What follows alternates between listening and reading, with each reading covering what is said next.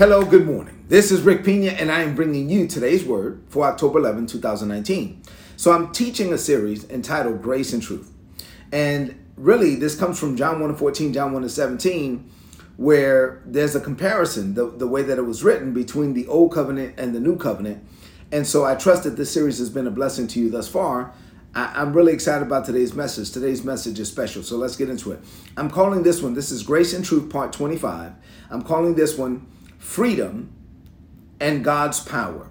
Freedom and God's power. So let's get into it. So John 1 and 14 says, The Word, Jesus, became flesh and he dwelt among us, and we were able to behold his glory. It was the glory of the only begotten of the Father who came from the Father, full of grace and truth. In verse 17, John said, The law was given through Moses, but grace and truth came through Jesus Christ. So the law, here it is, was given through Moses but grace and truth came through Jesus Christ. The law was given, grace and truth came. The law was written on tablets of stone. Grace and truth came in the form of a person. His name is Jesus. And we got to understand the difference between these two so that we can live how we're supposed to be living now. So, with that, we studied Galatians chapter 3, Galatians chapter 4, we got to Galatians chapter 5. Yesterday, we stopped at Galatians 5 and 13. I want to go back to verse 13 again today. This is Galatians 5 and 13. The Apostle Paul said, Beloved ones, God has called us to live a life in the freedom of the Holy Spirit.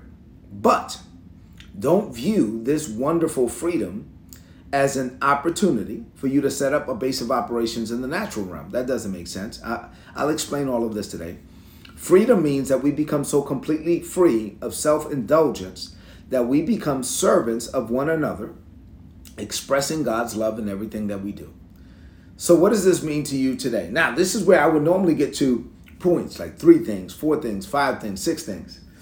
That's what I normally do. And I've been doing this for, for over 21 years. So, I mean, so I normally do this every day. But today, I'm led to do something a little bit different. It's a Friday morning. We're going to close out the week strong. We're going to head into the weekend strong. And I was led today to just kind of give you like an overview, God's big picture. Like if you don't understand like the macro view, I don't think that you'll really get what God is doing in the new covenant. So let's get to this macro view. Let's get to the overview. I'm to give you like a one over the world in just a few minutes of the Bible. You ready? Are you ready for that? Let's do it. Here we go. To understand what the old covenant that was given by Moses and what the new covenant that was ratified by Jesus' own blood provides, or let me say it this way to understand what the old covenant lacked, right, and then what the new covenant is providing us, you got to take a macro view of God's plan. Like you really have to understand the whole story.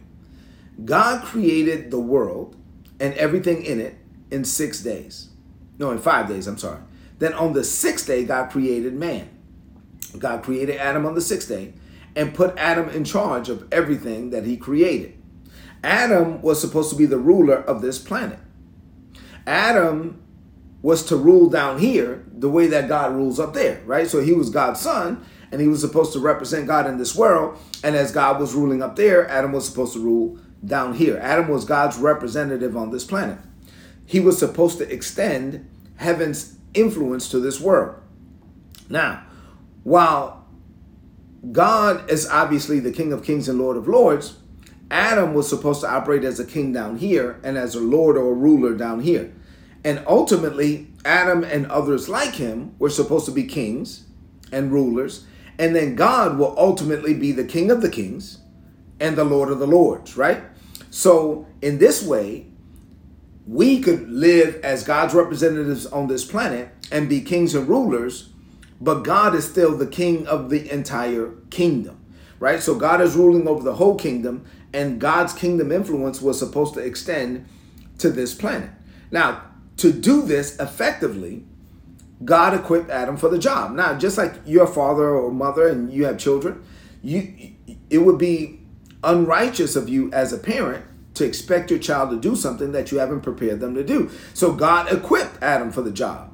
God placed his own spirit down inside of Adam.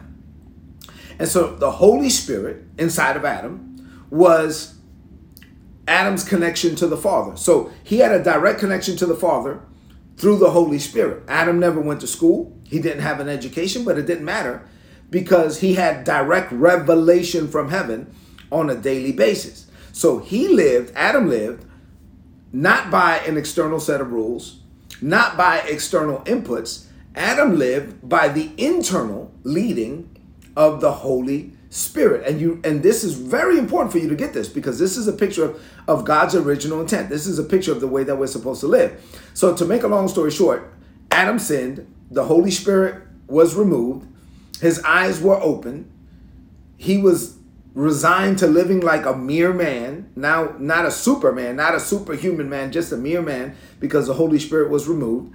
He was kicked out of the garden, and every human born since was born with a hole um, that only the Holy Spirit could fill, because the hole was created by the Holy Spirit. Now, many humans try to fill that hole with sex, drugs, alcohol, money, women, men, etc.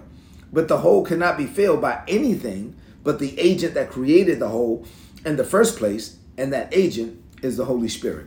All right, so fast forward. God chose to bless a man named Abraham. God did this by grace. Abraham did nothing to earn it or deserve it. God promised a piece of land to Abraham and to his descendants. But he said, listen, you're not going to take possession of this land right now. Um, he told them the whole story about how his he was going to have descendants, how his descendants were going to go into Egypt, how he was going to have favor, his descendants would have favor with Egypt, but then think the tables would turn, his, his descendants would be slaves, and then you know over the process of time they will come out of that slavery, and then eventually they will take possession of the land. But this was not going to happen until some 400 years later. Now, 430 years after God made that promise to Abraham, God gave Moses. Moses, think about this 430 years after God gave the promise to Abraham, God speaks to Moses and gives Moses, one of Abraham's descendants, the law. He gives him the Ten Commandments written on tablets of stone, and then 603 more laws were added, and the people then lived under that system 613 laws. And the people living under that system looked nothing like God's original intent. The people living under that system looked nothing like Adam in the Garden of Eden, walking with God and God walking with him and him having supernatural power and ability and strength. No, these were just people who they were not living like rulers in this planet. They were living by a bunch of external rules. They didn't have internal power. And then Jesus came to change all of that. Jesus came to repair the breach between God and man. Jesus t- came to get us out of the mess that Adam got us into. So, 50 days after Jesus died on the cross for us, the Holy Spirit on the day of Pentecost was poured out. And once the Holy Spirit was restored to man, the new covenant was established. So, this is why John said the law was given by Moses, but grace and truth came through Jesus Christ. We are now restored back to grace. We are now restored back to God's power, to his authority. We now have the Holy Spirit living on the inside of us.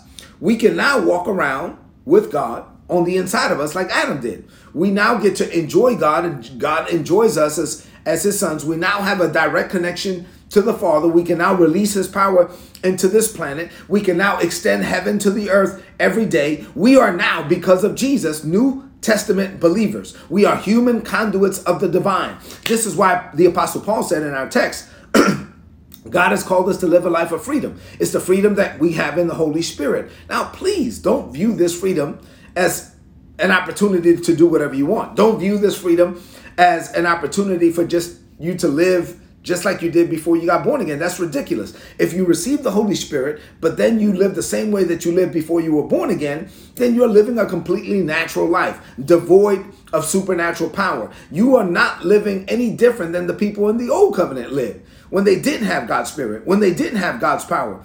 And if you think that the point, now this is where this is the crazy part, if you think that the point of all of this, after I told you this amazing story, if you think that the point of all of that, that Jesus died on the cross to restore the Holy Spirit, now we have God's power, all of that. If you think that the point of all of that is so you can go out and sin, then maybe you were never born again. Because once you're born again and you have God's Spirit living inside of you, everything is different. The message of God's grace has nothing to do with being free to sin. The message of God's grace has everything to do with living free from the limits of mere humanity. Once you're born again and you're filled with the Holy Spirit, your sin has been forgiven. You are free to do what it is that God has called you to do. You are free to be the man, the woman that God called you to be from the foundations of the world. You are free to change the world by God's grace and for God's glory. And if you have any other mindset, then it's time to make some changes. Think about the whole story Adam, Abraham, Moses, Old Testament, Jesus, New Testament, Holy Spirit, where we are today. Man, has not, no, you're supposed to live like Adam lived. You're supposed to be extending God's kingdom, power, authority, and and influence into this world within your sphere of influence, within what it is that God has called you to do. You are God's emissary. You are God's ambassador. You're supposed to extend heaven to the earth every day. That's how we're supposed to live. Let's close this message out with a declaration of faith. I want you to lift up your voice and say this. Say, Father, thank you for teaching me about your grace, your power, your spirit, and your desire for this planet. Your kingdom has come. Your will shall be done on earth as it is in heaven. It's going to happen through me. I am a human conduit of the divine. I am walking around with your spirit on the inside of me. I am forgiven, empowered, emboldened, and employed by you. Your kingdom expands in the earth through me every day. I declare this by faith. In Jesus' name, amen. This is today's word. Please apply it and prosper. If you're not getting these messages, go to today'sword.org and sign up and get the messages. They're going to be a blessing to you. Listen, head into this day, head into this weekend, thinking about the whole story. Think about all of the stuff that happened. Think about the fact that God restored you not back to Moses, God restored you not back to Abraham, God restored you all the way back to Adam in the beginning. You're supposed to walk around with a direct connection to the Father, saying whatever He tells you to say doing whatever he leads you to do, releasing his power in this world. It's the Father who lives in you. He gives you the words, he performs the work. Let him flow through you. Live like it. You are supernatural. I love you and God loves you. You have an amazing day, an amazing weekend. Do me a favor, share this message right now on your social media, on your timeline with your friends. If you're watching on YouTube, click the little bell so you get uh, notifications. Subscribe to the channel, youtube.com forward slash Rick Pina. Sign up, get this word, share the word, walk in the blessing. I love you and God loves you. God bless you.